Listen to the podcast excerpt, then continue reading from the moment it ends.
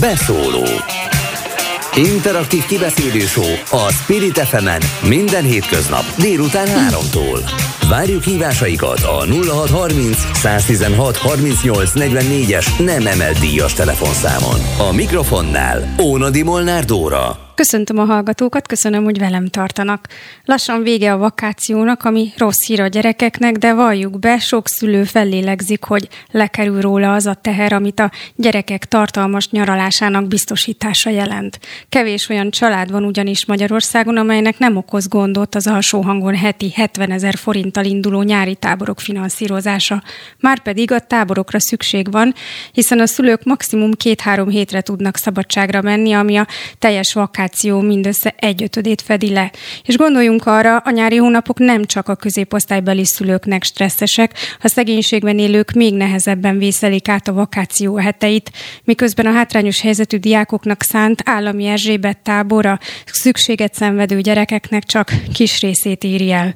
Hosszú vagy rövid a két és fél hónapnyi nyári szünet, mit tudnak tenni a civilek, és mit az állam, hogy azok a gyerekek, akiknek a családja nem tudja finanszírozni a táborokat, ne hallódjon két és fél hónapig. Ezt a témát járjuk körbe ma a beszólóban, és a vonalban itt van velünk Orsós János pedagógus, a hátrányos helyzetű gyerekeknek érettségit kínáló dr. Ámbétkár iskola alapítója. Köszönöm, hogy elfogadtad a meghívást, János. Halló, itt vagy velünk? Meghívást. Itt vagyok, itt vagyok. Köszönöm szépen a meghívást. Amikor beköszönt a vakáció, te pedagógusként fellélegzel, vagy új feladatokat generál a hosszú szünet, amiatt, hogy a diákjaitoknak segíteni tudjatok? Azért kérdezem, mert ha a középosztálybeli szülőkre gondolok, akkor ez egy nagy lehetőség a családoknak arra, hogy a gyerekeiknek olyan pluszt nyújtsanak, amire az iskola nem képes, de mi van a ti tanítványaitokkal? Hát tulajdonképpen ez egy nagyon nehéz dolog, mert egyre kevesebb olyan lehetőség van, ami lehetőség arra nyílt, ugye, hogy a legszegényebbeket el lehessen vinni táborba,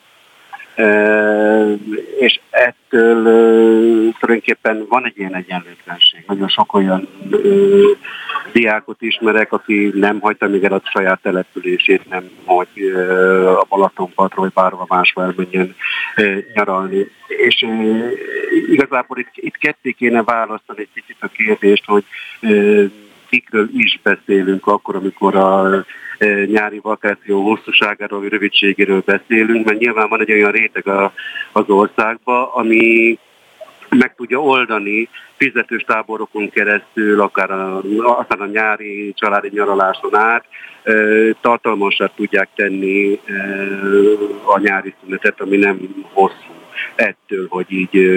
Hogy sok program van benne. Ám de a, a legszegényebbek azok nem a táboron szoktak gondolkodni, hanem éppen a kenyér megvásárlásán elsősorban a nyáron is.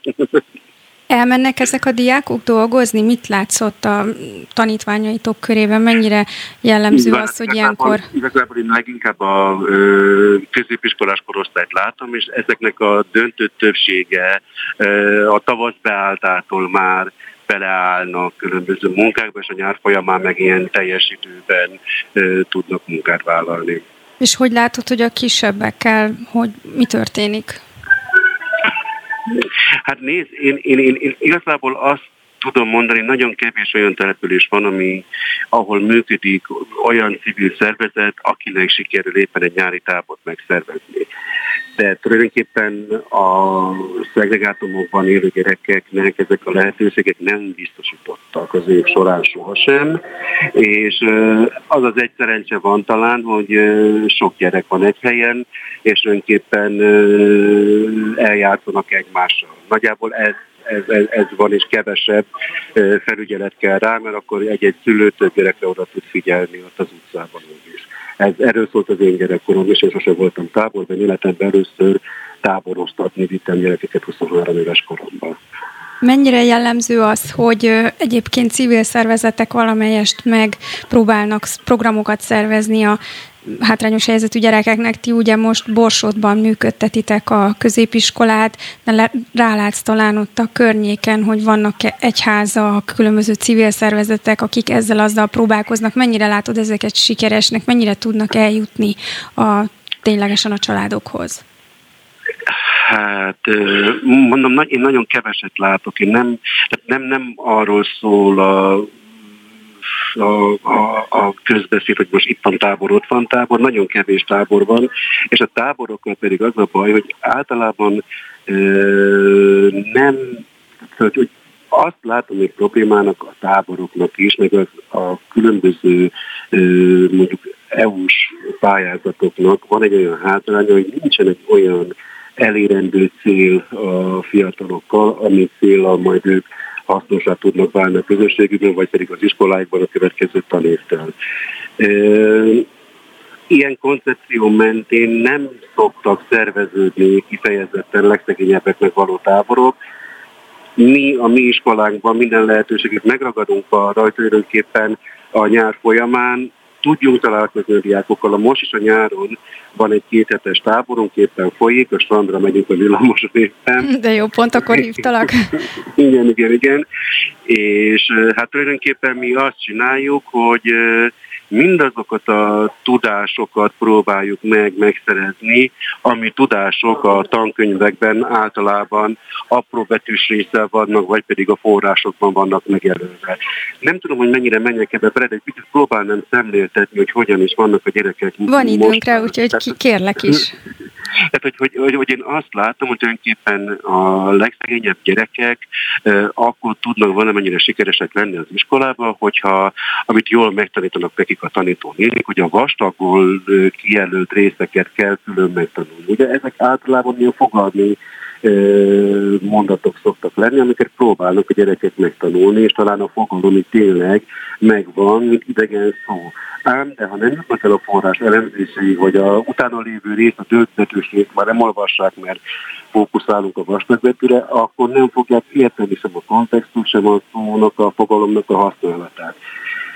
És aztán vannak még azok a finomságok, amik tulajdonképpen a iskolai sikerességet szokták alátámasztani, ami egy középosztálybeli családban ez nem okoz problémát, hogy külön nyelvterületre elmenni a nyáron, kifejezetten az, hogy a gyereknek épüljön a nyelvtudása, aztán olyan nyári táborokat befizetni, ami majd segít neki a testnevelési problémáiba, vagy a matematikába, vagy az informatikába. Ugye számos ilyen táborban elég sokért, elég drágáért, ezeket mi nem tudjuk elérni. Tulajdonképpen a mi táboraink, ezek úgy szoktak szerveződni, hogy mindezek a hiányosságok valamilyen módon be tudjanak épülni a gyerekeknek a, a tábori napjaiban.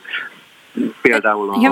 mozi, mint olyan, a színházi, vagy a, a, a, a, a drámáknak a eljátszása, megtanulása valamilyen módon, ami szokott ilyen, akkor a, a vallások, a megyék, az országok, a kontinensek, vagy mindaz, ami egy középosztályban ami nincs családban, annyira fókuszban a mindennapi... A mindennapok, akár az iskolában nincsen annyira a fókuszban, vagy pedig otthon, ugye, mert nincs az, hogy akkor otthon, ha bármi fölvetődik, akkor megnézzük a térképen, megnézzük a földgömbben, rákeresünk a, az interneten, mindez, mindezek a készségek nem tudnak megvalósulni egy nagyon szegény közökben, ahol nincsenek se földgömbök, se saját asztala a gyereknek, stb. stb. Szóval a mi nyári táboraink, bocsánat, hogy ilyen gyorsan és sokat beszélek, de a mi nyári táboraink azok tulajdonképpen mindazt próbálják pótolni. Próbálunk, mi úgy fogalmaztuk meg ezt annak idején, hogy mi vagyunk a falusi gyerekeknek a városi gazdag rokonai, aki minden ilyesmibe tudjuk őket avatni nagyjából így. Mennyire sikerül ö, találnotok partnereket? Tudtok-e közös táboroztatást szervezni ö, más iskolákkal, esetleg nem hátrányos helyzetű diákokat ö, oktató intézményekkel, hogy az nekik is ugye egy, fontos élmény, hogy nem csak az a közeg van, amiben ők vannak, és a ti diákjaitoknak is egy nagyon fontos kapcsolódás. Hát mennyire nyitottak az intézmények?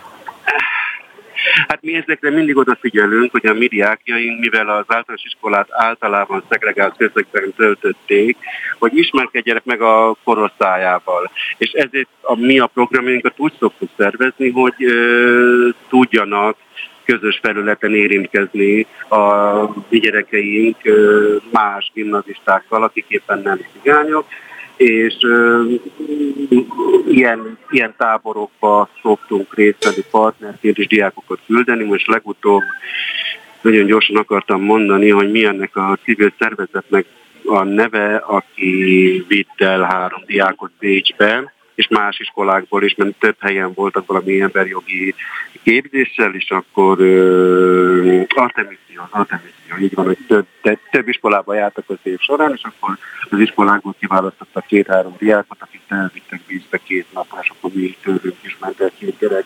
És akkor uh, mi a karantén előttig minden évben tudtunk küldeni külföldre 4-5-6-7 diákot, ezek általában Ausztria és Franciaország volt.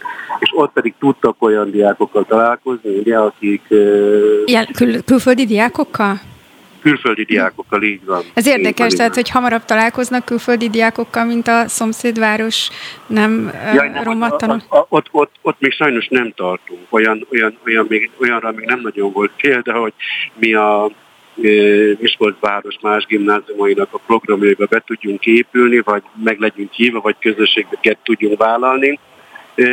Hát igen, a magyarországi ilyen programjaink azok általában fővárosiak, és ott sem feltétlenül a piaristákkal van még egy nagyon jó kapcsolatunk, de igazából a Corvinus Egyetem és a CEU-nak a diákjai azok, akik rendszeresen találkoznak a mi diákjainkkal különböző segítség miatt, hogy a CEU-ba is, meg a, a CEU-ba ott angol tanulnak, két hetente diákok ott, ott töltenek a CEU kollégiumában vagy hétvégét, és a CEU tanuló diákok pedig angoloznak velük, és mindenféle kulturális programokon vesznek részt a nagyvárosban, és a Corvinuson pedig a Corvinusos diákok matematikát és angol tanítanak ugyanúgy két hetente.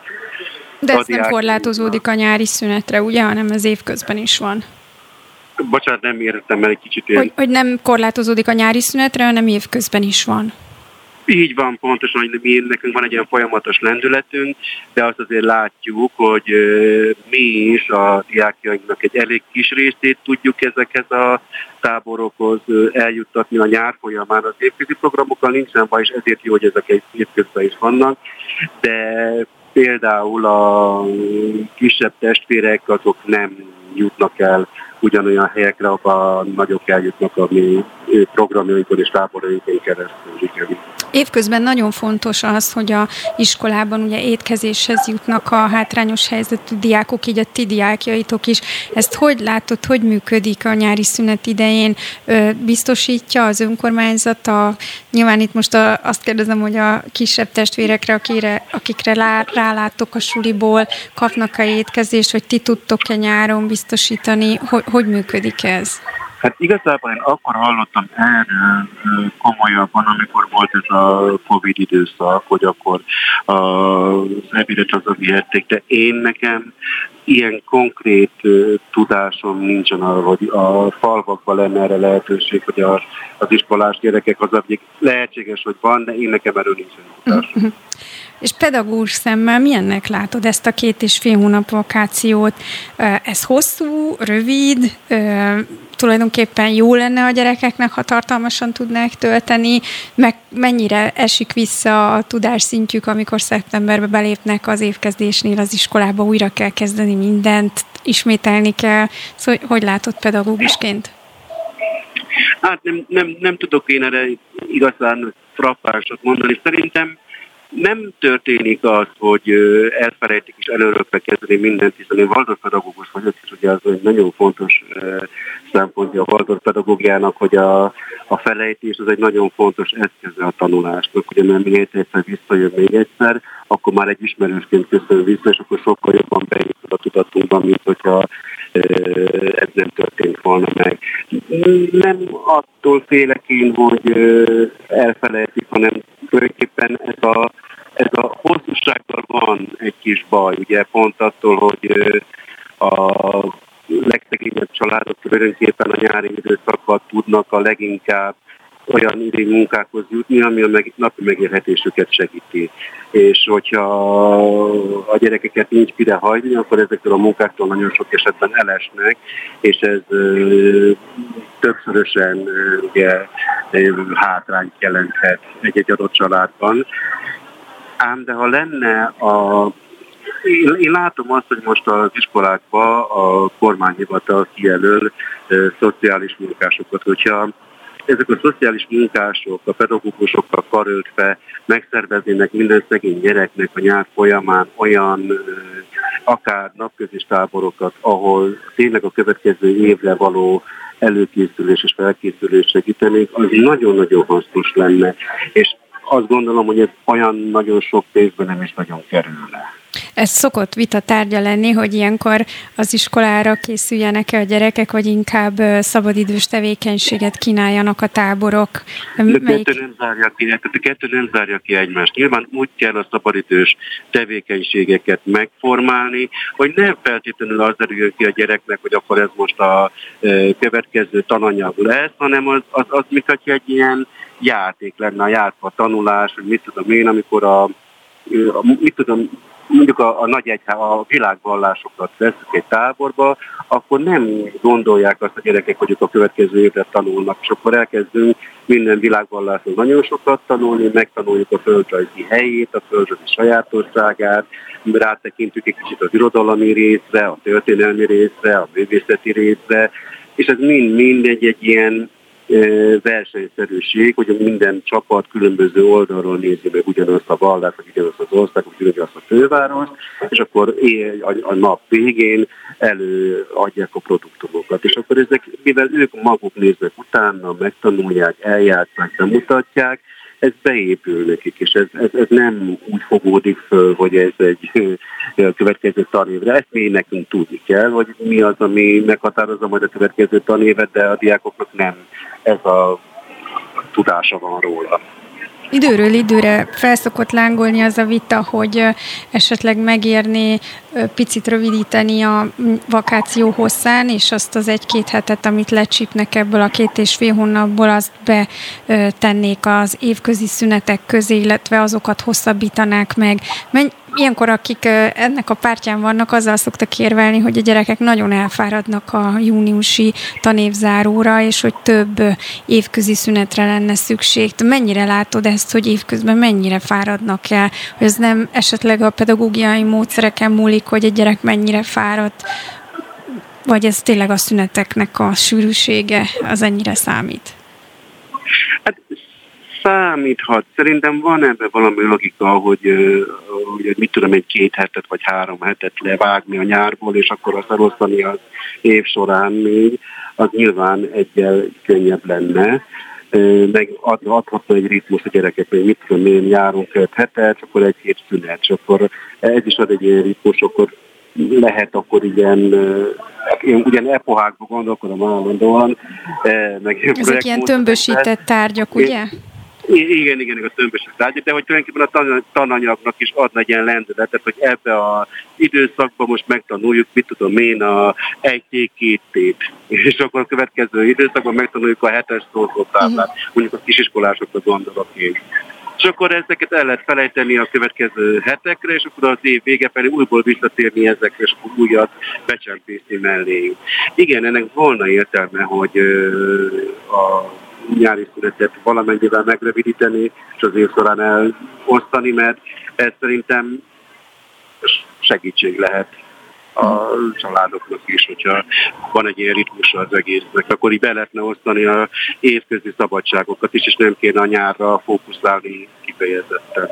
Még egy picit a diákjaitokra visszatérve, említetted, hogy már tavasszal elszállítóznak idény, idény munkákra, és ez nyárra be is érik, nagyon sokan elmennek. Milyen erőfeszítéseket kell nektek tenni iskolaként, hogy ők visszajöjjenek, és visszajöjjenek az iskolapadba, hogy ne veszítsétek el, mint diákotokat?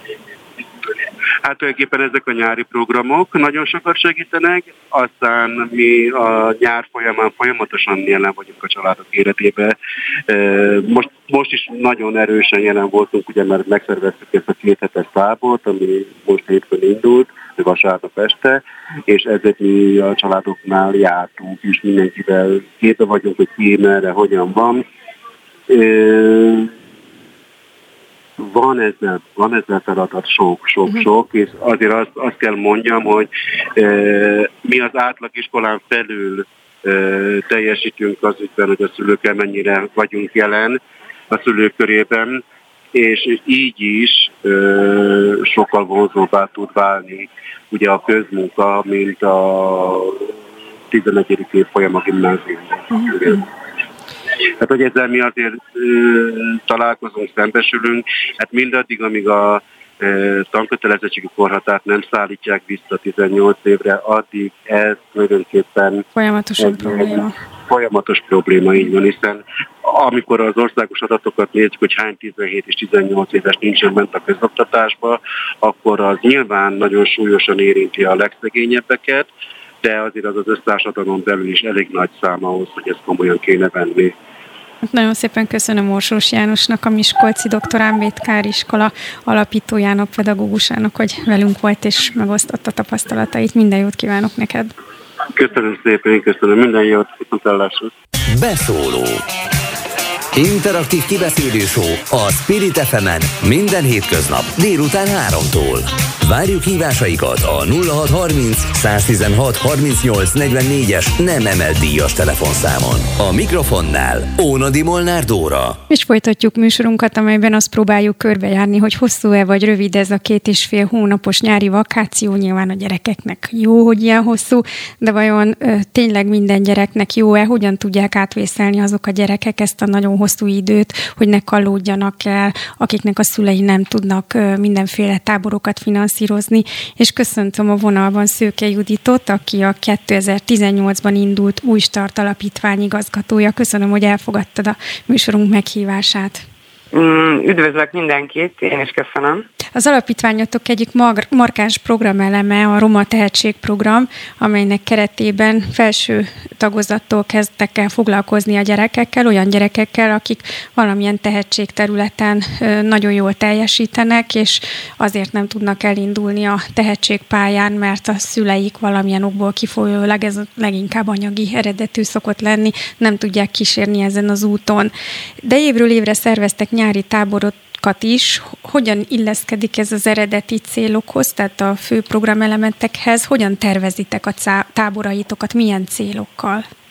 Hát jól mondod, ez egy egész évben tartó folyamatos program, tehát amikor bevonunk egy gyereket, akkor arra vállalkozunk, hogy egész évben követjük a, az életét, havi beszámolókat írnak, látjuk, hogy mi van velük az iskolában, visszajelzéseket adunk, lessük, hogy hova tudnánk őket, milyen programokba még bekapcsolni, versenyekbe, stb. És hát mivel az ország különböző részein élnek, nagyon nehéz összehozni a társaságot, szinte lehetetlen, mert egyrészt nem tudnak közlekedni, másrészt nincs pénzünk, hogy őket egyiket Baranyából, másikat Szabolcsból ide utaztassuk, mindenkit várni kell, stb. De egy évben egyszer nyáron mindenképpen összehozzuk ezt a tábort, ahol a, az ország különböző részein élő gyerekek találkoznak, és itt közös projekteken dolgoznak. Nemrégiben megosztottál egy nagyon megindító posztot arról, hogy egy fiatal srácnak hogyan változtatta meg az életét az egyik ilyen tábor. Erről beszélnél nekünk, hogy a hallgatók is megismerhessék Jonatán történetét? Igen, mást is megosztottam, most éppen egy pár nappal ezelőtt az övét, mert megtudtuk, hogy az a cél, amit 2019-ben kitűzött maga elé, vagyis hát ez akkor még egy álom volt. 2019-ben találkoztunk vele, jelentkezett a programba, és hát mivel már idősnek találtuk, mert 12 éves kortól szeretünk bevonni gyerekeket, van, amikor 10 évig is követjük a sorsukat, de egy 12 éves gyereken könnyebb segíteni, mint egy felnőttön, és a Johnny már ö, 8 éves korában, vagy nem tudom hány éves korában jelentkezett hozzánk, és akkor írtam neki egy kedves elutasító levelet, és amikor a táborban mégis felszabadult egy hely, akkor elkezdtem keresni, hogy ki volt ez a srác, hogy hívták, mit akart, hívjuk már rá, nézzük meg. És akkor volt éppen türelmem, meg így valahogy így a tudatom alatt volt, mert láttam a videóját is ennek a fiúnak, táncolt, modern táncot, hip-hopot, hogy, hogy ismerkedjünk meg vele. És akkor eljött a táborba, ott megismerkedett a többi gyereket, tele lett ambícióval, mi is láttuk, hogy rendkívül különleges forma mindenféle szempontból, de az is látszott, hogy az iskolázás neki egy nagy, nagy akadálypálya, többször elkezdte a kilencediket, nem bírta befejezni, úgyhogy feladta tulajdonképpen a középiskolai tanulmányait. Na azon csodálkoztam, amikor cseteltünk, hogy nulla helyes hibával írt. Tehát hogy azt lehetett látni, hogy, hogy ez, ennek a gyereknek, szóval ennek a srácnak tovább kell tanulnia. Tehát, hogy valahogy magára szedett valami olyasmit, ami, ami a, tehát az iskolázás neki mindenképpen egy pálya.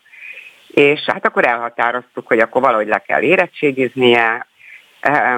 Budapesten vannak azért olyan iskolák, olyan középiskolák, amik tekintettel tudnak lenni egyéni tanrendel a mindenféle nehézségi háttérrel rendelkező gyereknek. Johnnynak ugye nem volt szülői segítsége, neki dolgoznia kellett a tanulmányai mellett.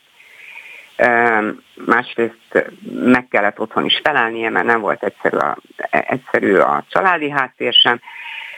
Találtunk neki egy ilyen iskolát, akkor utána más segítő programokat is próbáltunk aktivizálni, a Roma Verzitástól kezdve, a Roma Szakkollégiumig, és hát végül is 19-ben találkoztunk, 22-ben leérettségizett, sikeresen, és hát rögtön felvételizett is a Táncművészeti Egyetemre, és hát most jött meg a, a, a válasz, hogy felvették. Tehát, hogy ezt osztottam meg a Facebookon Igen. az ismerőseim. Me- megérintett a sztori de előzetes beszélgetésünkből kiderült, hogy nektek több ilyen történetetek is van. Egy picit még a, a, a Johnnyra visszatérve, hogy szerinted mi okozta az ő, ő akadálypályáját a iskolai karrierje során, mert nagyon sok ilyen gyerek van, aki rengeteg tanulási kudarcot szed össze, és egyszer csak elakadnak, és ha éppen nem találnak a, a közelben egy olyan civil szervezetet, amelyik felfigyel a tehetségükre, akkor ezek a gyerekek nem kerülnek már vissza az iskolapadba. Biztos összetett, most nem akarom őt, őt így konkrétan. Nem, nem, nem, úgy általában. biztos, az, az alapprobléma, alapprobléma, hogy a gyerekek nem járnak jó általános iskolába. Már eleve őrült lemaradásaik vannak. Itt Zsolinál csodálkoztam, hogy hogy, hogy százszázalékos helyes, tehát százszázalékos helyesírás. Nem ez szokott lenni. Tehát, hogy van egy nagyon gyakran szegregált iskolai közeg, ahol elvégzik az általános iskolát, föl se tudják ők maguk sem érni, hogy milyen hátrányokkal mennek a középiskolába. E, nagyon nehéz a pályaválasztás, hogy mifelé induljanak el. Mi nagyon szeretjük, ha érettségit adó iskolába mennek, mert azokat a lemaradásokat csak itt lehet lefaradni. Tehát műveltséget szerezni, nyitottságot szerezni, még egyszer átvenni a történelmet, még egyszer az alapokat, stb. stb. E, és itt valahogy Zsani megakadt, tehát hogy, hogy nem bír tovább menni, mert az a közeg, ami őt körbevette ott Salgótarjánba, az nem egy ilyen tanuló, egy, egy ilyen fiatal kortás csoport, Hát általában minden fiatalra hat a saját kortás csoportja, úgyhogy ez Igen, nem, igen, és valahogy ő egy olyanba került, ahol nem, nem volt menő a tanulás, és akkor ezzel elment egy pár éve, hogy neki sem ment, meg ez sem ment, meg az sem ment, és akkor föladta. Tehát már el is felejtett, hogy táncolni akart, folyamatosan azt hajtotta, hogy pénzt kell keresnie, hogy létezni tudjon. És ebből a, ebből a mókuskerékből tulajdonképpen így kirántottuk azzal, hogy de nézzük csak meg, hogy akarsz még mindig táncolni, hogy te ebben jó vagy, hogy itt vannak programok, szedjük őket össze, minden erőforrás rakjunk melléd, van-e hited, van-e motivációt, ki fogod-e bírni, stb. Mert ez se egyértelmű, hogy az mindenkinek van. Hát neki is egy ilyen elromlott ö, pályakép volt benne, hogy ez nem fog menni, nem volt hite, ezt vissza kellett adni, és főleg a többi gyerek adja neki vissza, akikkel a táborban találkozott, ott egyetemistákkal találkozott, ugyanolyan nehéz sorsú gyerekekkel, mint ő, és látta, hogy mégis az megcsinálható. És így, így lehetett ezt így összepakolni. És mivel, hogy folyamatosan tartjuk minden egyes gyerekkel kapcsolatot a neten keresztül, meg telefonon, bár ritkán találkozunk, mert sajnáljuk az idejüket, állandóan minket, állandóan fölhívogatni őket és itt tréningelni, tehát én folyamatosan be vagyok kapcsolva a Messengeren, és gyakorlatilag Johnnyval naponta váltok egy pár mondatot, és ez valahogy így elégséges volt neki a tehetsége mellé, hogy egy ekkora ugrást tudja megtenni. Hát most ez persze nem lesz egyszerű egyáltalán, mert például balettozni nem tud, de hogy az is egy fontos dolog a táncművészetén, az ugye az ő táncművészeti műveltségéből teljesen kimaradt, úgyhogy most megint sietni kell, behozni az alapokat, tehát, hogy így nem És akkor ilyenkor egyszerű. még követitek, hiszen a te felsőoktatási tanulmányok végéig követitek a növendékei. Igen. Mondjuk egy ilyen esetben, amikor táncművészetén van valaki, akkor felkeresitek, vagy feltérképezitek a növendékkel együtt, hogy kik azok a tanárok, akiktől esetleg pótórákat tud venni, vagy... Persze, Uh-huh. De hát nincs pénzünk, hát itt is mi ugyan, olyanok vagyunk, mint a családok. Tehát itt nem arról van szó, hogy, hogy akkor keresek a neten egy izét, és már megy is a Johnny. Hát akkor meg kell tudni, hogy az mennyibe kerül, meg hogy, meg mint ezt már valakinek ki kell fizetni. Ugye ő annyit tud dolgozni, most is dolgozik jelen pillanatban is, hogy itt Budapesten létezni tudjon. Tehát, hogy tudjon enni, tudjon ruházkodni. Az, hogy ő még külön balettórákat vegyen, az nem fog, nem fog összejönni. Nekünk is itt variálni kell, megint írok egy posztot, akkor csak valahogy összejön mindig mhm. az a pénz, amire szükség van. A, adományokból tudtok felmaradni. Abból. Amikor tehetségre figyeltek föl, akkor mi alapján válogattok, vagy hogyan válik valaki az új start alapítvány növendékévé? Hát nem, különben ez a tehetség az olyan fura, mert, mert inkább azt mondjuk, hogy mi az erősségekre építjük a programokat. Ez egy erősségekre épített fejlesztés. Ami mindenféle Azért lehet, ugye? Gyerek... Tehát, hogy ez egy nagyon széles palettán mozog, nem csak művészeti. Tehát, hogy lennénk zárva egy gyerekkel, mit tudom én, fél évig, akkor mindenkinek meg tudnánk mondani, hogy ő miben tehetséges. Akiket mi levadászunk, ugye, azok, azok, akikből már nagyon kilóg a tehetség. Tehát, hogy viszont a szegénységi létre nem megyünk magasra. Tehát, hogy kifejezetten ragaszkodunk ahhoz, hogy csak vidéki, a lehető legmesszebb Budapestről élő gyerekről legyen szó, hogy valóban halmozott a hátrány, budapesti gyerekünk nincs is, hogy halmozott a hátrányos helyzetű legyen, hogy az ő lakhelye közelében ne legyen tehetségműhely, tehát hogy az ő helyzete nehezített legyen, mert akkor van nekünk szerepünk, akkor tudunk mi a kapcsolatrendszerünkkel, a kevés kis pénzünkkel, az akaratunkkal, hitünkkel segíteni neki. Tehát a tehetség az, az ezek nem, nem művészeti tehetségeink vannak túlsúlyban, meg, meg gondolom, hogy azt gondolják, hogy igen, hogy tánc, meg, meg zene, nem, hát egyre több az intellektuális területen tehetséges gyerek. Nagy hangsúlyt fektetünk például a nyelvi tehetségekre. Az egyik kislány, aki 12 éves korában került a programba, most végezte el a tolmácsképzőt, hat nyelven beszél. Uh. És egy pici faluból jött. Szóval hogy ott őt, őt például nem nyelvi tehetségként azonosítottuk, hanem verseket írt. Tehát a nyelvvel, magával, a magyar nyelvvel próbálkozott, játszott, és közben észrevettük, hogy te ötször gyorsabban tanulod az idegen nyelveket, mint más. Tehát a gyorsaság az a tehetségnek egy nagyon fontos fokmérője, hogy ugyanazt egy tehetséges gyerek hamarabb meglépi. Uh-huh. És, és akkor így elindult ezen a pályán, és hát ebből fog nagyon-nagyon remélem, hogy jó, jó színvonalon megélni. Az idei táborotoknak volt egy új tematikája is, a fiatalok a cigány történelmet, cigány történeteket dolgoztak fel. Ez hogy jött a képbe?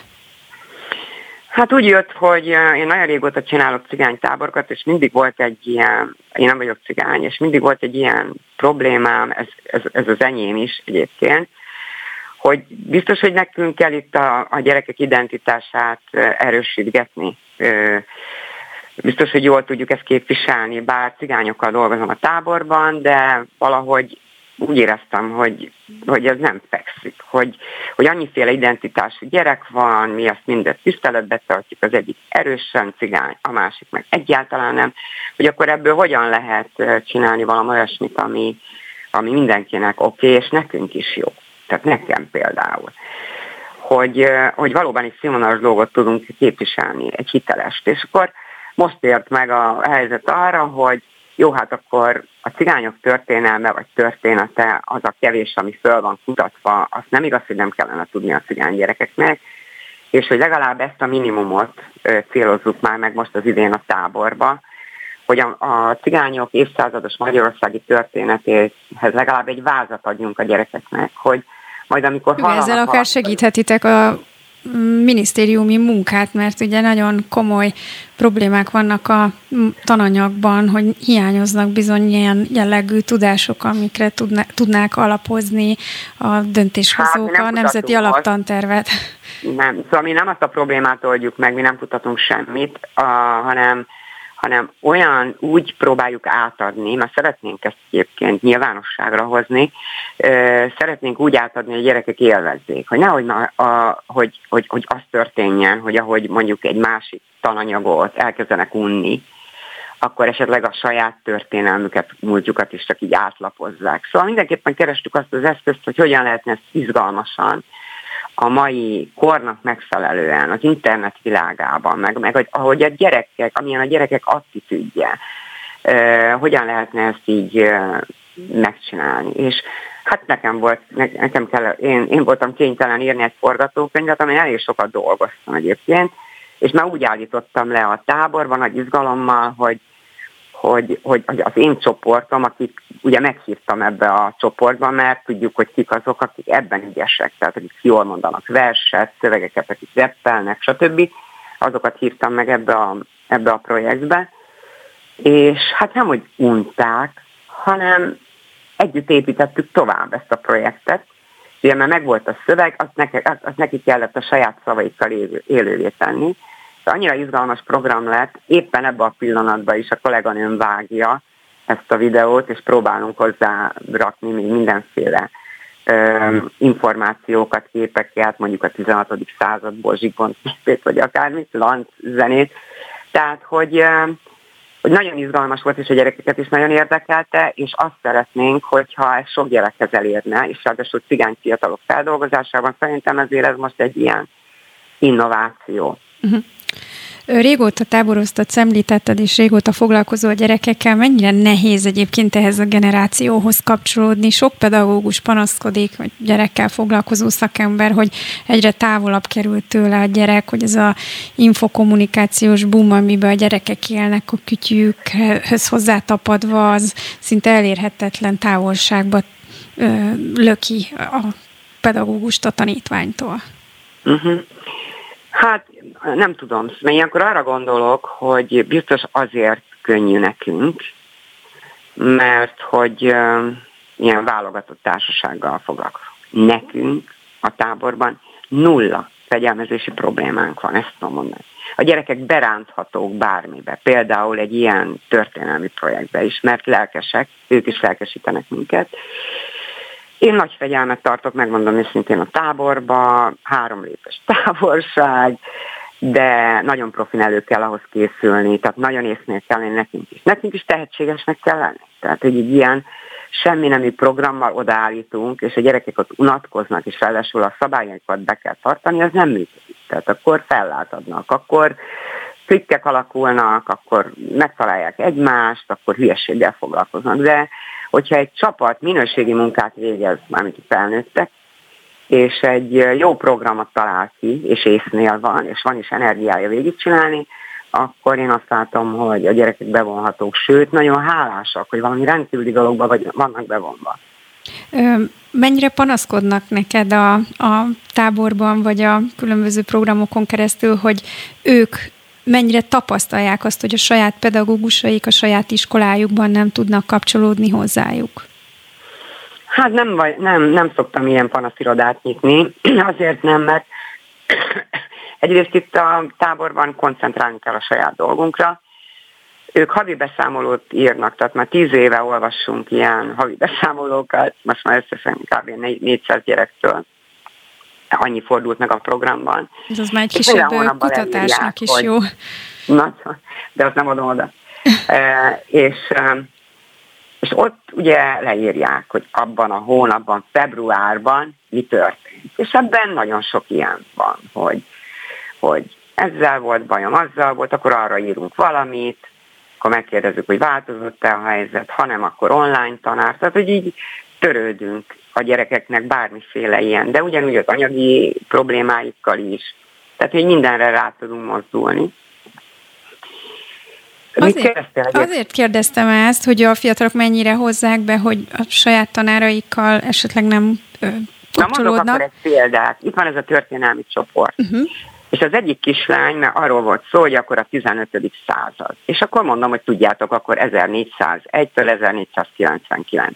Micsoda, mondja ez a kislány, hetedikes hogy ez így van. Mondom, igen, a századok. És akkor közben a többiek is mondták, hogy hú, te ezt nem tudod, nem tudod, de ezt így kell meg, úgy kell. És akkor föllázott ez a kislány, és akkor mondta, hogy de én a világon semmit nem tudok történelemből. De tulajdonképpen semmiből nem tudok semmit, nálunk nincsen rendes oktatás, mivel nem foglalkoznak rendesen.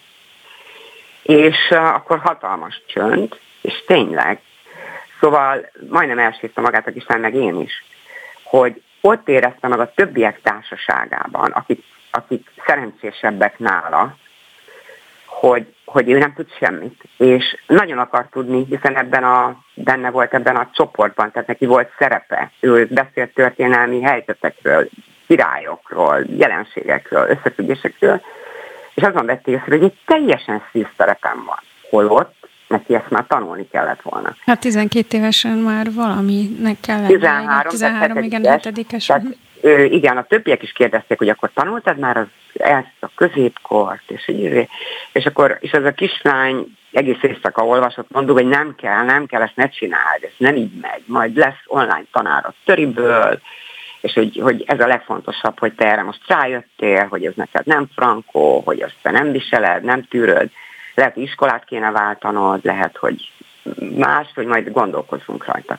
De például ez, ez, ez ott történt, ott ezt is megírtam például egy posztban. Igen, erre akartam rákérdezni, hogy azért tettem föl ezt a kérdést, hogy a fiatalok mit mondanak az iskolájukról pedagógusok szokták mondani, hogy ez a két és fél hónapos szünet, ez általában úgy ér véget, hogy amikor bekerülnek a gyerekek szeptemberben az iskolába, akkor nagyon sokat kell ismételni. Te mennyire érzékeled a, a tanítványokon keresztül azt, hogy ez a hosszú szünet, ez tényleg egy kicsit eltávolítja őket az eredeti céljaiktól, vagy nehéz őket vissza hívni, visszahúzni a tanulásba? Mennyire hosszú ez a szünet, vagy nem hosszú? Hát nem, én nem tudom ezt elmondani. Ugye én nem tanítok nap, mint nap. Tehát nem tudom, hogy ők mit élnek át. Azt tudom, hogy a gyerekek is mondják, hogy ha nehéz volt az elé, a beszámolóikba, ugye a szeptemberiben, amikor olvasom, hogy az elején nehéz volt belerázódni, de nagyon örültünk a többieknek, stb. stb. Tehát így kb. ilyen szinten tudom. A, ráadásul, ami középiskolás diákjaink majdnem mind végig dolgozik nyáron. Tehát, hogy, hogy ez egy általános dolog. Az egyetemisták meg meg, tehát ott senki nem nyaral, egyrészt nincs is miből, másrészt meg a diákmunkásokat most keresik, és ők neki kell összeszedni a pénzüket szeptemberre. Tehát lehet, hogy az általános iskolában ez így van, meg biztos, hogy így is van, ha tanárok mondják, de én nagyobb veszélyt láttam az online oktatásban. Nem abban, hogy most nyáron egy kicsit a gyerekek szabad, uh-huh. szabadabbak vannak engedni, inkább az online oktatásban csúsztak el nagyon-nagyon sokan. Teljesen messze az iskolától, de mint intézménytől is, meg a tudástól is, és bekuckóztak. Otthon egy egészen más világot, iskola nélküli világot alakítottak ki, őket valóban nehéz onnan kirobbantani. Hát reméljük nem jön vissza ez az online oktatásos világ, mert ez ezer sebből vérzett, és nagyon rossz volt a gyerekeknek, és rengeteg problémát okoz még súlyos, ma is. Súlyos problémákat, amit még nem is tudunk. Igen, hát a... első osztályosok nem tudtak megtanulni írni, olvasni. A kiskamaszoknak teljes tragédia volt, ugye a gyerek pszichiátriák folyamatosan jelzik, hogy egyre nagyobb igény van a különböző terápiákra, mert annyira megsínylették, és még most is jönnek elő a problémák az akkori lezárásokból. Igen, igen, igen.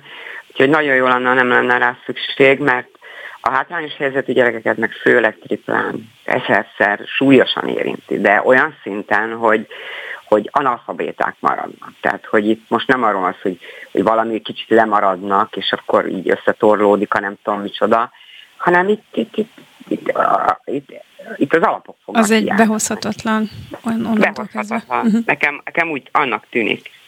Nagyon szépen köszönöm Szőke Juditnak, az új Start Alapítvány igazgatójának, hogy velünk volt és megosztotta tapasztalatait. Minden jót kívánok neked!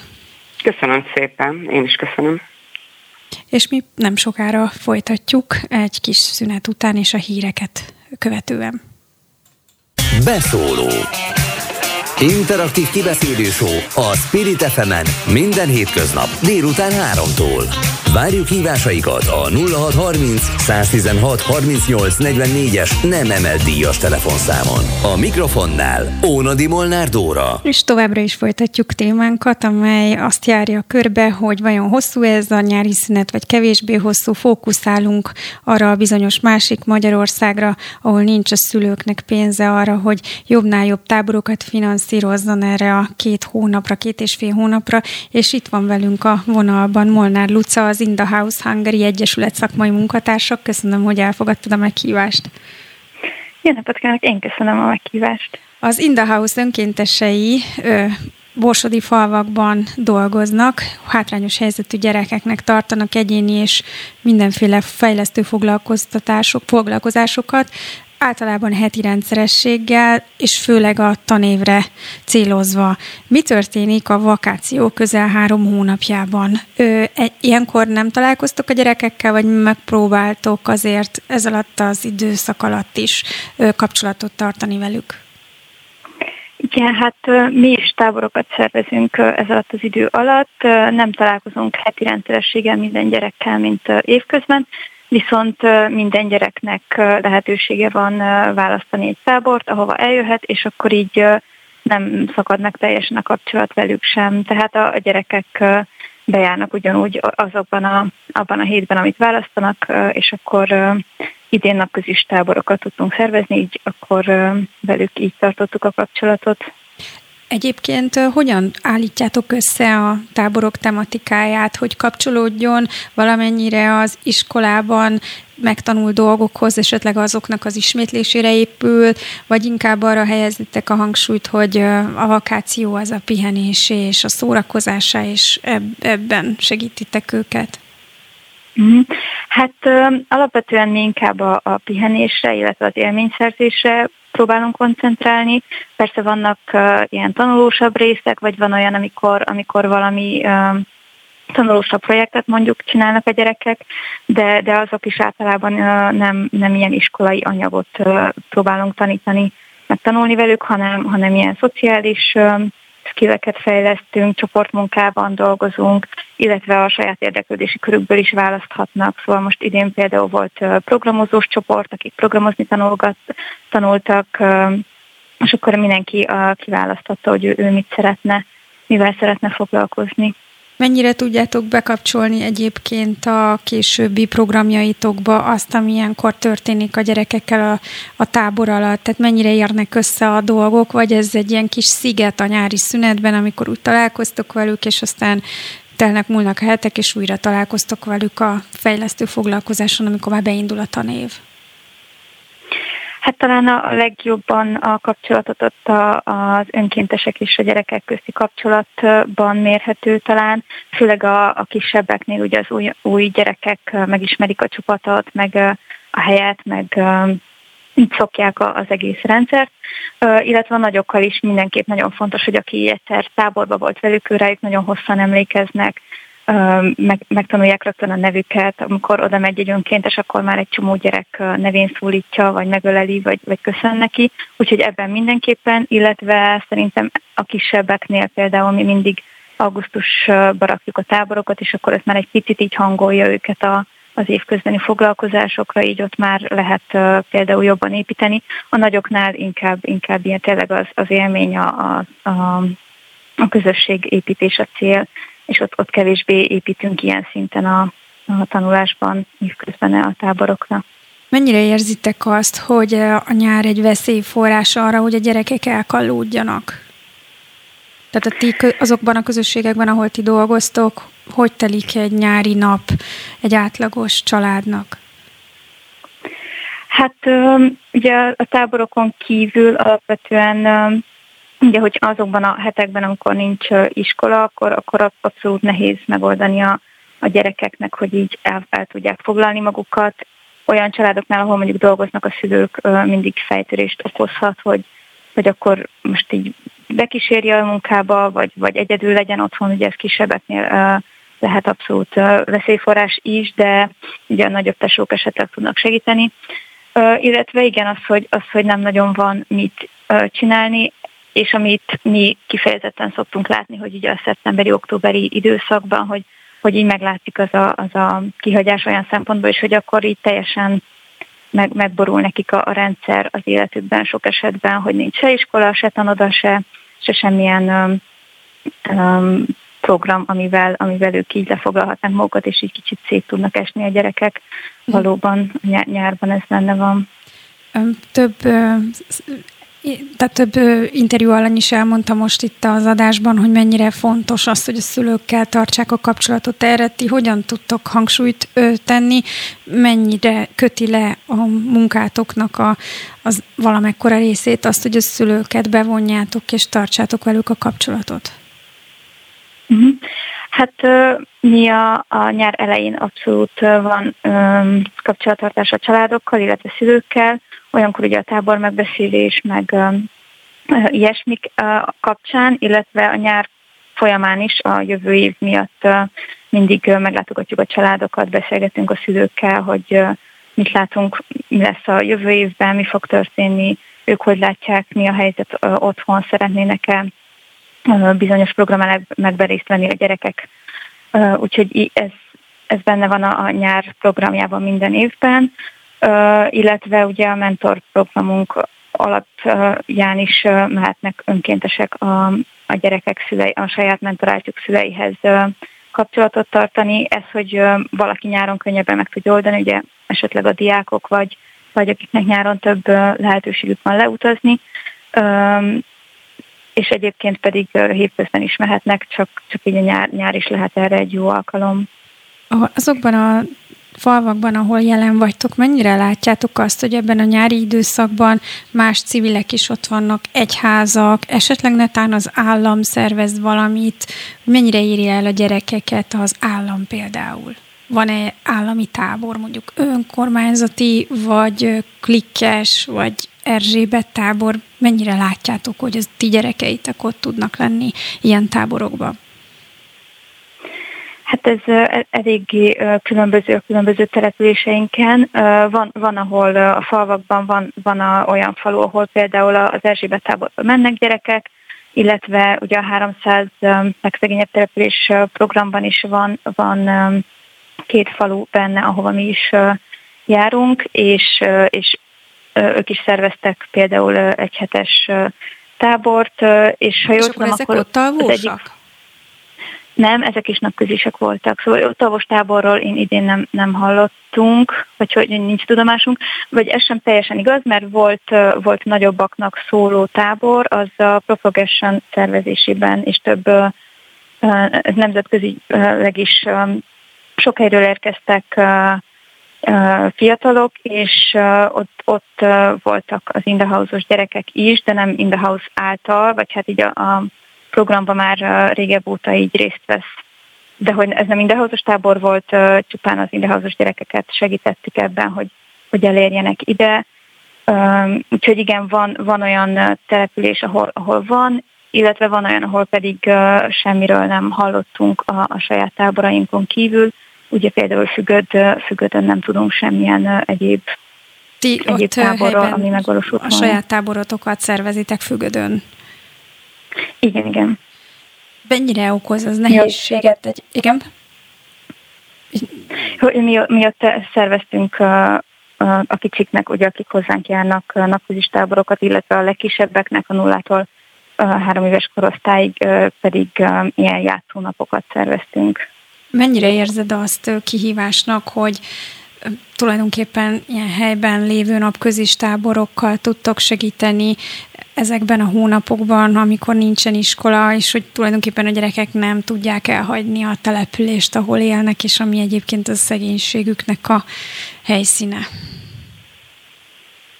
Hát ez mindig egy, egy ilyen nagyon nagy esemény nekik a tábor, és, és például ez is mindig érdekes, hogyha ha több tábor van, akkor a, az első alatt mindig jönnek gyerekek, hogy ők nem is jönnek, ők, ők mikor jönnek, mert, mert sokszor egy kicsit elfelejtik, hogy, hogy mikor, és akkor, akkor már nagyon izgatottak. Úgyhogy ez abszolút nekik egy ilyen hatalmas dolog, illetve... Tehát ez nem okoz problémát, is. hogy a hely, hely azon a településen van a tábor, ahol egyébként laknak? Hát alapvetően nem olyan szempontból sokszor segítség, hogy könnyebb elérni őket, könnyebben ugye a kisiket még nehezebben engedni mondjuk esetleg messzire, de alapvetően persze van, van amiben pedig uh, jobb lenne, jobb esetleg messzebbre menni, vagy akár ott alvós, az ugye nagyon sok más, más készséget fejlesztene. Volt egyébként egyszer kisebbekkel is ott alvós táborunk a függödi gyerekekkel, de, de alapvetően az is nagyon tud segíteni, hogyha ott van, mert akkor már több gyereket el tudunk érni, és, és így, így azért másféle hatást tudunk elérni. Mennyire tudjátok lekötni a gyerekeket? Ugye sokszor felmerül a táborok alatt is, hogy nehéz kapcsolódni a gyerekeknek a, a önkéntesekhez, az önkénteseknek a gyerekekhez, hogy van-e valami módszertan, amivel ti dolgoztok, amivel ti tudtok ö, ö, valamit kínálni a gyerekeknek, amitől nem unatkoznak, és nem a kütyükön lógnak? Hát szerintem, szerintem sokszor olyan olyan programokat tudunk behozni, amivel mondjuk ott találkoznak először, és akkor az abszolút teljesen, teljesen le tudja őket kötni. Szerintem, vagy az én tapasztalataim szerint ez a kisebbekkel mondjuk könnyű, mert ott tényleg elmegyünk, kézműveskedünk, mozgunk, meg sportolunk sokat, és akkor ez már, már egy akkora élvezet tud lenni, hogy így inkább maradnának még több napot, mikor megyünk legközelebb, mikor lesz még tábor. Úgyhogy ott abszolút e, ezt érzem. Nagyobbaknál is azt gondolom, hogy a kapcsolódással nem szokott probléma lenni. Mondjuk ezt, hogy, hogy ugye a telefonozás nál tudjunk jobbat mutatni, azt gondolom, hogy e, ezt tud néha kihívást okozni, de de például az idei táborokban szerintem abszolút meg tudtuk ezeket is ugrani, mert tényleg azért sok mindent tudunk nekik olyat mutatni, amivel esetleg máskor nem találkoztak, és hogyha megkérdezzük, mert idén sikerült olyan tematikákat, hogy tényleg meg tudtuk kérdezni őket, hogy ők mit szeretnének, ők milyen um, tábor témával szeretnének részt venni, és, uh, és ezzel így akkor és uh, igazából ki? tényleg ők választották ki. Hát mm. ugye volt, voltak programozósok, voltak a, a főzős csapat, volt, felajánlottuk ilyen kincskeresős programban a résztvételt, az például kevésbé volt, mert ez a nagyoknál azt inkább ott, ott egy pár fiatalabb gyerkőt választotta, de, de alapvetően a programozás például abszolút lekötötte őket a végén, ilyen kvízt is csináltak nekünk, úgyhogy tényleg ez, ezekben nem volt ilyen, ilyen probléma, hogy, hogy ne tudtunk volna kapcsolódni, illetve tényleg a végére egy olyan kötni a nagyokat is? Mert ugye sokszor mondják, főleg hát ilyen hátrányos helyzetű településeken, amikor megjelennek ott civilek, akkor ott a helyi ö, iskola alkalmazottai így legyintenek, hogy á, ezekkel a gyerekekkel úgyse fognak tudni semmit csinálni, azért ez elég gyakran előfordul. Nektek van-e ilyen tapasztalatotok?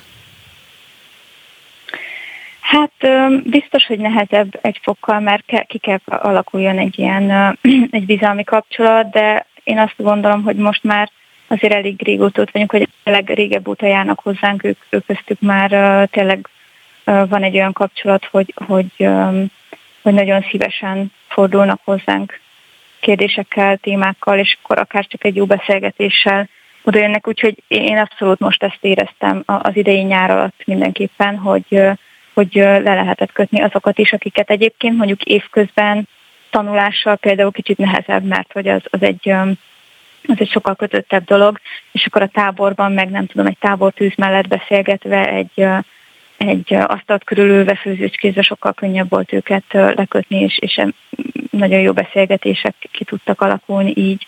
Míg ilyenkor, erre mondjuk évközben kevesebb lehetőség van. És ilyenkor mesélnek egyébként, hogy az iskolában milyen élmények szokták őket érni? Mert ugye az a gyereksereg, akikkel ti dolgoztok, nagyon sokszor kudarcos iskolai karrierrel rendelkeznek, és egy előbb-utóbb elfordulnak az iskolától, mert annyira utálják. Előfordul, igenis, igen. Egyébként a, a, az iskoláról így maguktól um, ritkábban esetleg, bár, bár egyébként azért felszokott jönni mindig a téma, és akkor mesélnek, illetve az aktuális életükről, akár a nyáron, hogy mit csinálnak, illetve most a nagyobbakkal több olyan beszélgetés volt, hogy ők mit szeretnének majd. Szóval most pont ez a, a visszafordulás az iskola felé, hogy ők ők mit szeretnének majd tanulni, mi, mivé szeretnének válni, hogy, hogy képzelik el a jövőket. Úgyhogy ezek abszolút megjelennek igen a, a beszélgetések alatt. És mit szoktak mondani a gyerekek, mik, mi, mik szeretnének lenni, ha nagyok lesznek? Hú, hát itt, itt nagyon-nagyon tág, tága az, hogy miket mondanak, autószerelőtől kezdve rendőr, szociális munkás, tanár, tanító, boltos, és akkor nyilván a kisebbeknél meg táncos, nem tudom, űrhajós, de tényleg nem tudom, ugye ott, már, ott, ott több ilyen olyan van, ami mondjuk a nagyobbak már azt gondolják, hogy jó, azt talán nem. És egyébként mennyire lenni. jellemző ezeken a településeken, hogy a fiatalok el tudnak menni olyan középiskolába, ahol, ahonnan aztán rendőr, boltos vagy tanár lesz? Hát Miskolcon ugye van, van több ilyen iskola, ahol um, tudnak ilyeneket tanulni. Az az egy másik, um, az mindig téma szokott lenni, hogy mennyire engedik el őket szülők, illetve mennyire féltik őket, vagy mennyire van esélyük oda mondjuk elutazni, mert azért az egy, az egy hosszabb vonatút, és akkor oda be kell járni, vagy lehet-e um, kollégistának lenni, de azt is uh, ugye meg kell szervezni, hogy oda uh, befelvegyék őket, úgyhogy uh, ez, ez abszolút egy téma szokott lenni mm. nálunk is. Um, igen, azért ez, ez mindig küzdős, de, de vannak lehetőségek, de, de tény, hogy nem, el, nem nincs olyan lehetőségük, mint, mint egy nagyvárosban, hanem abszolút ezeket így mérlegelni kell, és, és így leszűkül nekik rendesen a, a lehetőség, vagy, vagy a skála. Sok Nagyon esetben. sok önkéntessel dolgoztok együtt, hogy választjátok ki azt, hogy kik, kikkel dolgoztok, hogy van-e valami olyan szempont, amire nagyon figyeltek, akikkel együtt dolgoztok, a, akár évközben is a, a foglalkozásokon, és meg, mennyire tartósak ezek az önkéntesek, hogy itt tényleg megmaradnak-e, vagy szeretik-e ezt a munkájukat, amit így bevállalnak a saját civil életük mellett, hogy időnként elmennek messzire az országnak bizonyos pontjaira, ahol egyébként nagyon, ahonnan kevés dolog meg információ szűrődik ki. Hát most már egy elég, elég komoly felvételi megképzési rendszerünk van. Alapvetően a felvételi az, az úgy néz ki, hogy kérdéseket online is kérünk megválaszolásra, és akkor utána van ilyen beszélgetős része, meg ilyen érzékenyítő rész, és alapvetően itt így azért azokat szűrjük ki, akiknek mondjuk egyrészt találkoznak, hogy pontosan hogy is elmondjuk a pontosabb részleteket, vagy hogy is néz ez ki, hogy kell elképzelni egy hétvégét, így mik az elvárások, illetve itt azért szoktunk, nyilván a beszélgetésbe kijöhet, hogy, hogy milyen, a, milyen az önkéntes, hogy ő mit képzelt erről az egészről, és akkor mi, miután itt visszajelzünk, mondjuk ekkor se lesz még önkéntes, hanem, hanem le kell jönni egy, egy próba hétvégére, és akkor azután, hogyha ő is úgy érzi, mi is úgy érezzük, hogy, hogy minden oké, és hogy ezt ő szeretné csinálni, akkor, akkor lesz utána valóban önkéntesünk, és akkor lesz elkötelezve egy évre, de nyilván alapvetően de hát azért van, ezek aki a... mondjuk kiesik hamarabb. Jelentkezők ismerik a helyszíneket, ahova menni fognak, vagy azért van egy ilyen meglepődésük, hogy hoppá, milyen helységek vannak Magyarországon, milyen helyek? Hát vannak, akik ismerik, de azért azt gondolom, hogy több, többnyire nem voltak még feltétlenül ilyen helyen de erre igyekszünk a képzések alatt azért felkészíteni őket, hogy pontosan milyen helyre fognak menni, hogy mit kell elképzelni, milyen helyzetben élnek itt a családok, gyerekek, pont azért, hogy ez ne legyen egy ilyen nagy nagyon nagy törés nekik, meg hogy azért mit tudunk találkozni olyan gyerekekkel, vagy olyan történetekkel, amikkel mondjuk nehezebben tudnának birkózni egy önkéntes, hogyha erre nincs felkészítve, úgyhogy most már szerencsére erre erre nagyon komolyan odafigyelünk az önkéntes képzésünkben is. Mi az, ami sikert jelent a munkátokban, amikor azt mondod, hogy fú, ez meg, ezért megéri? Hú, hát ilyen nagyon sokféle lehet szerintem. Azt gondolom, hogy, hogy akár egy, egy olyan fejlődés egy gyerkőcnél, ami, ami mondjuk csak saját magához képest nagy dolog.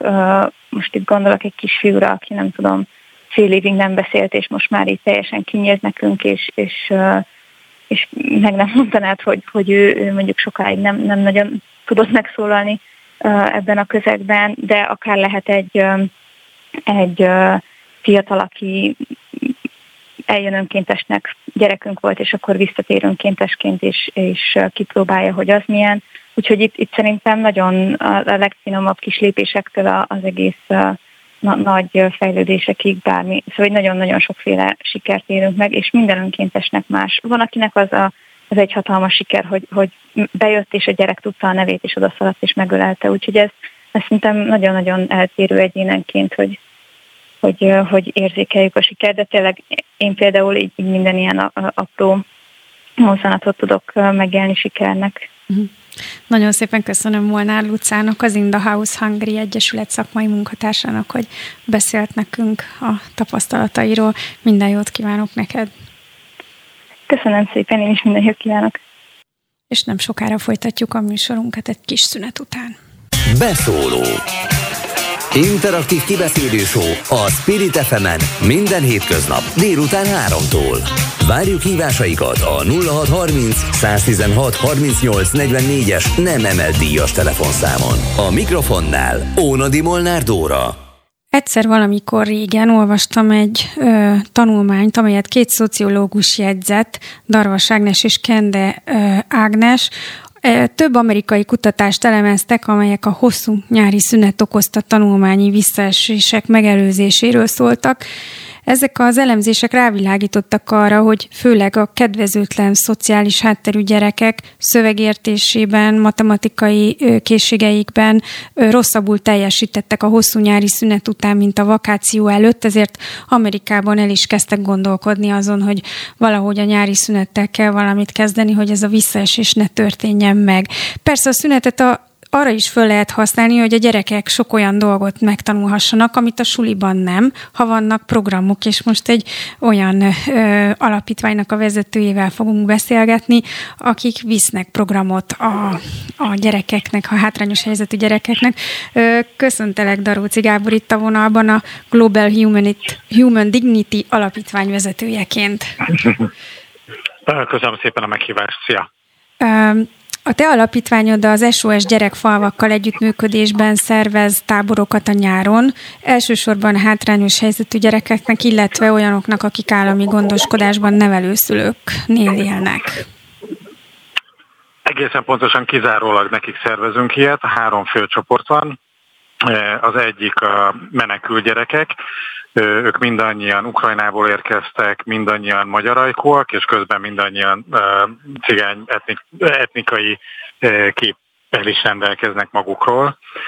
A másik nagy csoport a nevelőszülőknél érő gyerekek, és a harmadik azok a halmozott a hátrányos helyzetű gyerekek az ország különböző pontjáról, Budapesttől kezdve Miskolcon át egészen Barcsig. Mi a tábor tematikája? Mi alapján állítottátok össze? Tehát mik voltak a szempontok, és van-e a tábor végén valamiféle cél? Amit a felvezetőben elmondtál, mi gyakorlatilag ezt csináljuk, eredetileg Máltán kezdtük ezt el, ottani bevándorló gyerekekkel, és hát ott azért nagyon vegyes az a kép, hogy milyen országokból jönnek gyerekek és nekik programozást tanítottunk, ez az eredeti profilunk, és ezt csináltuk az elmúlt két évben. Magyarországra érkező az említett csoportokkal annyi plusz raktunk hozzá, hogy délelőttönként tanulunk, ami azt jelenti, hogy robotika, programozás, angol nyelv és némi matematika, délután pedig klasszikusan, hát nyári programokat szervezünk, fürdőbe viszik őket, libegőre viszik őket, ha minden igaz, akkor a, ezen a héten a nagyokat bobozni visszük, a Szent István barlangot látogatjuk meg, és mondjuk voltunk színházba, ahol egyébként meg lehet a cigány identitást egy kicsit jobban megismerni, és egy kicsit jobban kapcsolódni hozzá, mint eddig. Szakemberként, mert hogy ugye te az Oktatási Minisztériumban annó a 2000-es években a hátrányos helyzetű és roma gyerekek integrációjáért felelős miniszteri biztos voltál. Hogyan látod a gyerekeknek mennyire megfelelő a tudásuk ahhoz a osztályhoz, ahonnan érkeznek a táboraitokba? Mennyire érzed azt, hogy probléma van a iskolai oktatásukkal, ahonnan ők érkeznek? Hát ez a társaság, amit mondtam az előbb, ez egy nagyon-nagyon vegyes hátterű társaság. Azt bátran mondhatom azért, hogy messze a legjobb helyzetben az SOS-nél nevelőszülőknél élő gyerekek vannak. Tehát az Mi ő tudásuk ennek? az Hát, hogy a magyar oktatási rendszer akármilyen is, még mindig sokkal jobb, mint a Ukrajnában a szegregált egyébként magyar ajkú iskolába járó gyerekeknek a helyzete, ahol sűrűn előfordul, hogy se a tanárok, és adott esetben se a szülők nem gondolják nagyon komolyan azt, hogy a gyereküknek iskolába kell járni és tanulnia, tanulniuk kell. Ezek a menekül gyerekek és... egyébként be fognak kapcsolódni szeptembertől a magyar oktatási rendszerbe? Mit, mit tudsz erről, vagy tovább állnak egy másik országba? Sőt, akikkel mi vagyunk kapcsolatban, ők fonyódon vannak, ők már az előző tanév utolsó két és fél hónapjába becsatlakoztak. Hát egyelőre még nem teljes sikerrel, mert ugye se az iskola nincsen fölkészítés. Ez nem, ez nem csak a két iskolára vonatkozik, hanem az egész magyar oktatási rendszer nincsen arra fölkészülve, hogy ide jönnek egyébként magyarul, kizárólag magyarul beszélő, de más oktatási rendszerbe szocializálódott gyerekek, és velük érdemben kellene kezdeni valamit. Tehát, Tehát a, ez, ez a... nincsen meg ez a tudás. Ebben a fonyódi táborban akkor elsősorban az volt a, a célotok, hogy a gyerekeket valahogy felkészíteni arra, hogy integrálódniuk kell majd nem sokára egy olyan iskolarendszerben, ami, ami tőlük idegen, tehát nem szoktak hozzá. Kettős feladatot látunk el pont a, a fonyódi gyerekekkel. Egyrésztről van korrepetálás és felkészítés, és ezt nem egyedül csináljuk. Ezt több civil szervezet közösen csinálja. A tábor az, amit egyedül csinálunk, illetve az SOS támogatásával. De a cél az az, hogy a mivel ezek a családok nem tudják megmondani, hogy mikor mennek vissza, ha egyáltalán visszamennek, hogy a gyerekek a lehető legsikeresebbek legyenek az itthoni oktatási rendszeren belül is. Mm. Fölhúzni őket matematikából, meg az összes többi tantárgyból, és tudják tartani a lépést a kortársaikkal. És ez egy hatalmas kihívás, mint kiderült, mert minden egyes nap kiderül, kiderült számunkra, amikor tanultunk együtt, hogy újabb és újabb területeken van valami nagy hiányosság. Uh-huh. A picit a magyar gyerekre, illetve hát a nem menekül gyerekekre, hiszen akikkel dolgoztok, azok is magyar gyerekek, Nem. csak kárpátaljaiak. Tehát a határon belüli gyerekekre kérdeznék most rá, hogy mennyire érzed ott a, az iskolai hátrányokat, illetve hogy mennyire ö, tudtok ebben segítséget adni, hogy esetleg ö, az ott kimaradt dolgokat tudják pótolni a táboraitokon keresztül. A, hát a táborban van uh, elsősorban matematikából és angolból uh, nyári felzárkóztatás. És ez nem olyan, amire azt mondják uh, a gyerekek, hogy na ezt De van, aki ezt mondja, különösen mielőtt elkezdenénk, de hát uh, nem tudom mennyire vagy tudatában annak, hogy egy csomó esetben a szegregált iskolákból jövő gyerekeknél egyszer csak kiderül, hogy ők még soha nem tanultak angolul, mert maradékelv alapján ők abba az osztályba fértek be, ahol csak németet lehet választani.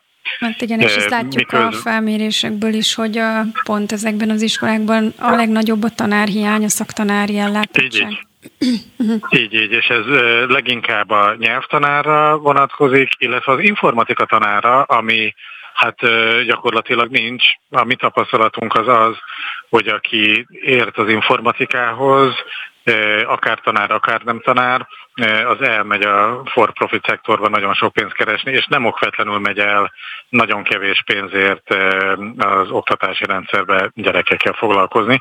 Tisztelet annak a néhány nagyon elkötelezett embernek. Ti ott alvós tábor csináltok, ugye? Igen, ott alvos tábort, öt darab egyhetes táborban, 20-20 fővel, mármint a gyerekek 20-20 vannak, tehát összesen százal. És hogyha egy hasonlatot akarok mondani, mi ezekben a táborokban nem nem drága köveket keresünk, hanem építőköveket, olyanokat, a, akiket, hogyha tovább viszünk az ösztöndi programunkba és a és, a folytat, és az oktatás folytatásába, akkor azt mondhatjuk, hogy belőlük belátható időn belül olyan fiatal lesz, aki pontosan tudja, meg sejti, hogy mit akar csinálni a jövőben, mit szeretne kezdeni az életével, és mondjuk adott esetben az is lehet, hogy hogy mondjuk az informatika pálya legalább valamennyire megérinti. Uh-huh. Mennyire láttok rá a, a gyerekek családjaira a tekintetben, hogy ahonnan jönnek, ott milyen programok várják a gyerekeket, amikor visszamennek ebből a táborból, tehát van egy tök jó öt napjuk, és akkor visszakerülnek a településükre, mm. ott vannak-e nyári táborok, esetleg egyházak által mm. szervezett napközis táborok, ne talán még az állam is megtalálható valahogy, mennyire mm. van erre rálátásotok? Hát megint óriási különbség van. Az SOS-en belül egyik gyerek sincs olyan, akinek mi lettünk volna idén az egyetlen tábora amennyire elmondták. Tehát valamit még egészen hát biztosabbat csináltak. Vagy még... Aha. Igen, és, és ennek az ellenkezője igaz, hozzá, hogy... hogy ugye ö, ott azért ö, nevelőszülőknél vannak a gyerekek, és általában jobb helyzetűek ezek a szülők, mint mondjuk egy szegregátumban élő család. Igen, és ott van, van erre külön figyelem fordítva, ez benne van azért a kultúrában, hogy ez fontos, és, és kell valami érdemleges foglalkozás is biztosítani a gyerekeknek. De azt akartam mondani elsősorban, hogy ennek viszont a másik oldala is igaz, hogy a nem SOS-es gyerekeknél meg alig van olyan, aki, aki menne még bárhova nyáron. Tehát, hogy mi vagyunk az egyetlen tartalmi elfoglaltság. És hát azért legyünk őszinték, a Miskolc környéki gyerekeknél 16-17 évesekkel is foglalkozunk, tehát gimnazistákkal, és náluk a, azzal versenyzünk, hogy ők valami nyári kétkezi munkát végeznek, adott esetben az ország másik sarkán. Hát ezzel nehéz felvenni a versenyt. Mennyire tudtok, vagy mi, miket ö, szoktatok kitalálni, hogy mivel vonzátok be ezeket a srácokat? Hát egyrésztről ők pontosan tudják, hogy a tábor az egy nagyon jó alkalom arra, hogy a tavalyi meg a tavaly előtt évben a Covid miatt összeszedett eh, hátrányokat valamennyire földolgozzák, ráadásul úgy, hogy ők technikumba járnak, tehát jövő év eh, tanév végén eh, nekik szakmai alapvizsgát kell tenniük, tehát hogy nagyon limitált az, amennyi időben nekik még utol kell érni magukat. Másik részről pedig próbálunk felajánlani sok mindent. Ezekben a táborokban pontgyűjtő verseny van, és a különböző tantárgyakból lehet pontokat gyűjteni, meg, meg egy csomó más dologgal is. És hát a végén pedig eddig minden héten tudtunk adni egy-egy használt laptopot a, a nyertesnek, és hát ez kivétel nélkül mind a három alkalommal olyan család volt, ahol az első laptop, az első saját laptop az a táborból származik. És most szeretném megköszönni megint csak azoknak a civil embereknek, akik ezeket felajánlották, ingyen és bérmentve a a mi kérésünkre. Uh-huh.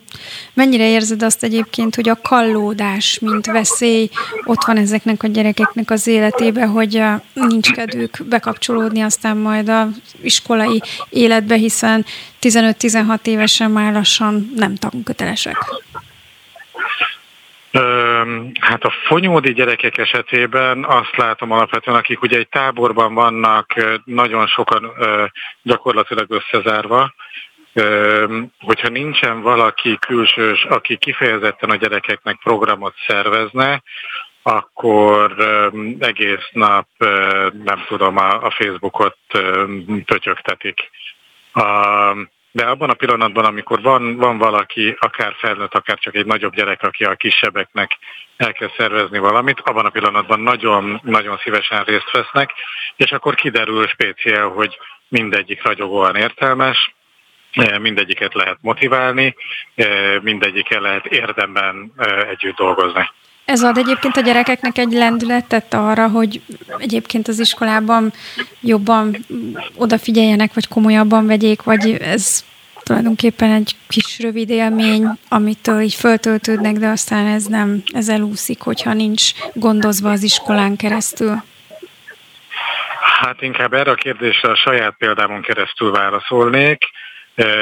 Mi ugye már sajnos nem gyerekkorúak vagyunk, sőt, és a mindannyian, aki az én generációm, tehát most már 45 fölötti generáció, aki még közben roma is, mindannyiunknak az életében volt egy vagy két olyan tábor, ami elindított minket abba az irányba, hogy akarjunk valamit lenni, hogy akarjunk valamit csinálni, hogy akarjunk aztán majd a közösségünknek így úgy valamit visszaadni.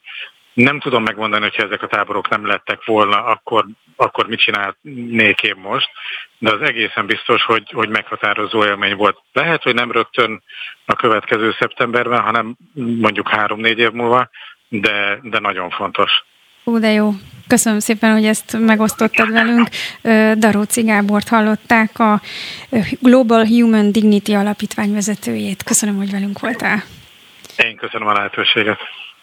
És akkor már csak egy szempont maradt hátra. A pedagógusok oldaláról nem néztük meg ezt a két és fél hónapos vakációt. Köszönöm szépen Totyik Tamásnak, hogy itt várakozik a vonalban, és rendelkezésünkre áll. A pedagógusok szakszervezetének a lelnökével beszélek. Jó napot kívánok! Szép jó napot kívánok önnek is, és minden kedves hallgatónak. És azért gondoltam, hogy beszéljünk, mert a vakáció elején kaptak egy érdekes kritikát a iparkamara elnökétől, hogy hát jó-jó, nem olyan magasak ezek a bérek, amik a pedagógus pályán elérhetők, de ott a két és fél hónap vakáció. Valóban két és fél hónap vakáció van a pedagógusoknak, vagy másképp néz ez ki egy kicsit? Hát a, ilyenkor szoktam azt mondani a diákjaimnak, hogy tanulj meg félrendesen számolni és üljél egyes. Mert a két és fél hónap azért, ha szépen számolunk, ugye június 15-én befejeződik a tanítás, vagy a neveléssel lekötött időszak, utána még az administratív feladatok, ballagás, tanévzáró, jelentések készítése július első hétvégéig tart, hivatalosan a rendes munkaidő a pedagógusoknak is augusztus 15-e után meg kell jelenni a munkahelyükön. Tehát ez már nem két és fél hónap. Aztán még hozzá kell venni az intézmények által szervezett nyári táborokat, hogy az Erzsébet táborokat, az önkormányzatok által üzemeltetett napközis táborokat, amit alapfeladatként megjelölt a kormány számunkra. Tehát akkor ezért nem is kapnak plusz jövedelmet, vagy nagyon minimálisat csak? Valamennyi jelképeset az Erzsébet táborért például 20 ezer forint CBA utalványt kaptak tavaly a kollégáink, Ráadásul van olyan megye, ahol még cégbe üzlet sincsen, és úgy kapták meg ezt az utalmányt, tehát be se tudták váltani a saját megyéjükbe.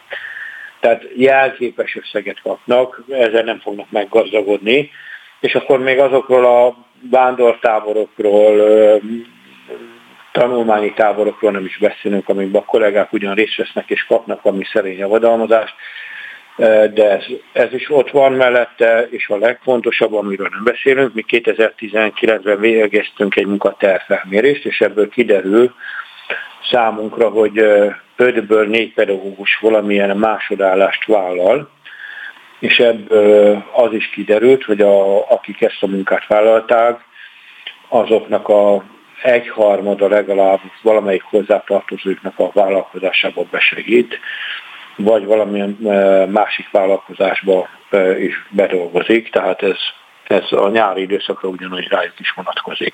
Tehát, hogy ez egy igazán egy jó terep arra, hogy egy kis fizetés többletet fölhalmozzon a szűkebb időszakra?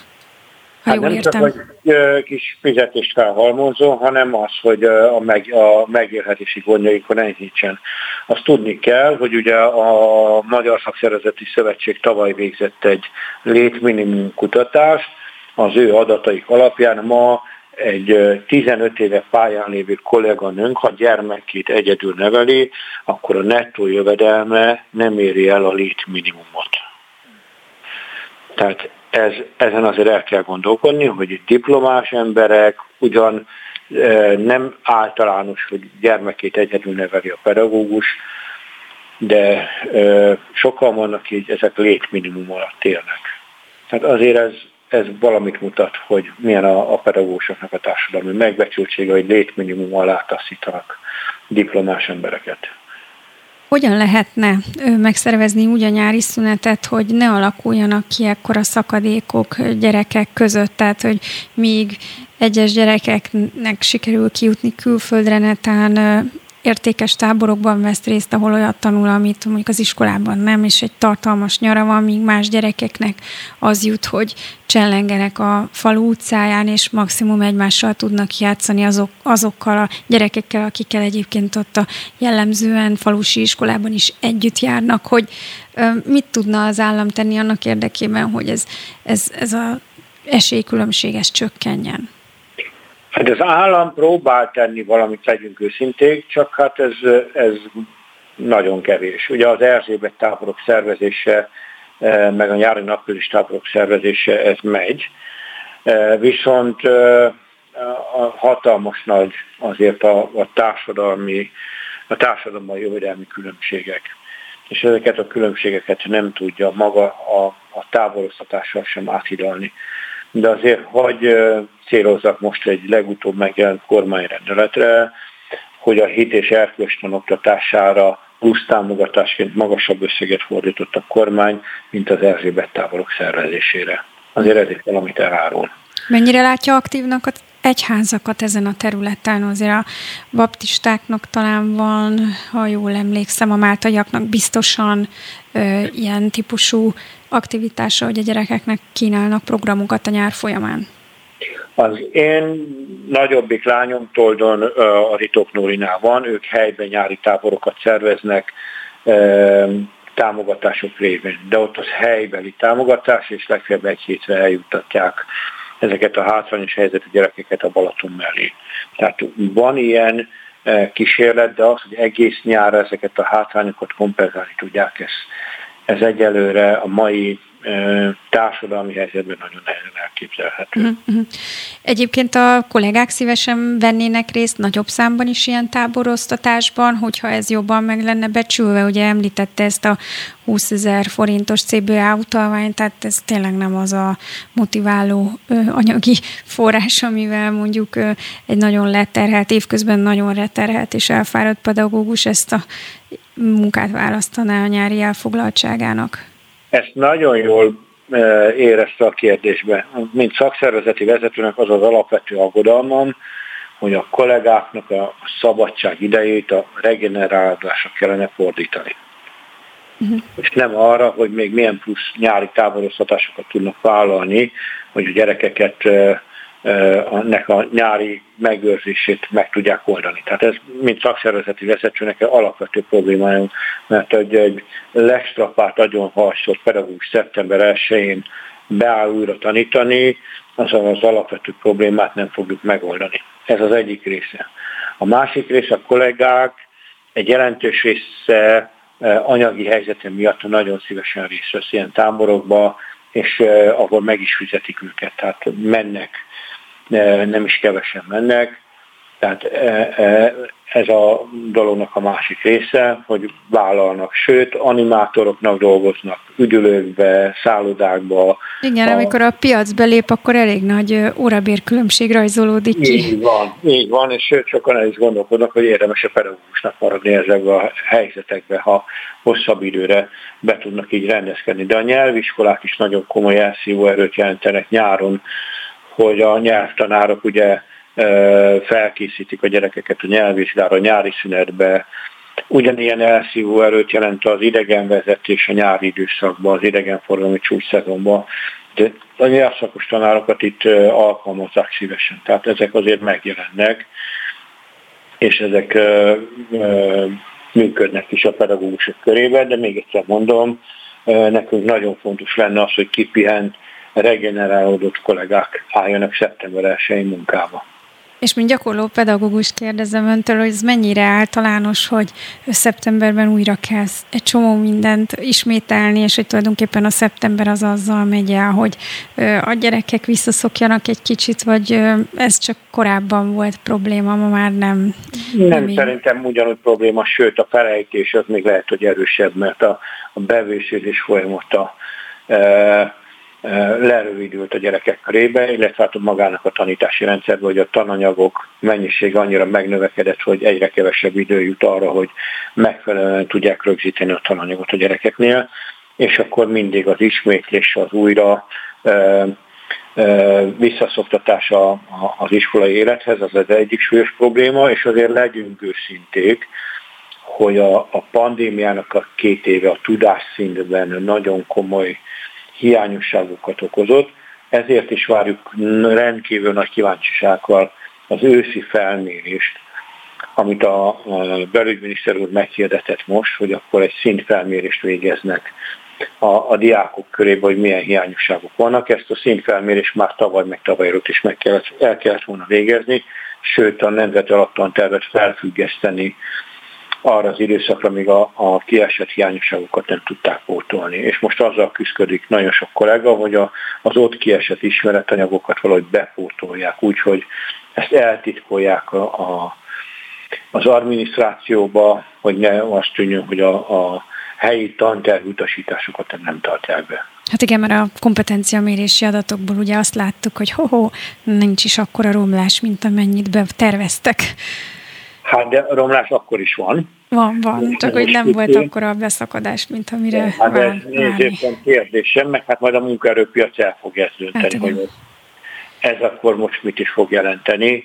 Arról nem is beszél, hogy azért a PISA méréseknek az eredménye is majd ezt meghatározzák, hogy ez... Azt is ebben az évben fogjuk azt hiszem megtudni. Így van. Nagyon szépen köszönöm Totyik Tamásnak, a pedagógusok szakszervezetének alelnökének, hogy velünk volt, és tudtunk beszélgetni egy kicsit a pedagógusok szempontjairól is. Minden jót kívánok önnek! Nagyon köszönöm a megkeresést, további szép napot mindenkinek! És önöknek megköszönöm a figyelmet, ennyi fért a mai beszólóba. Minden jót kívánok!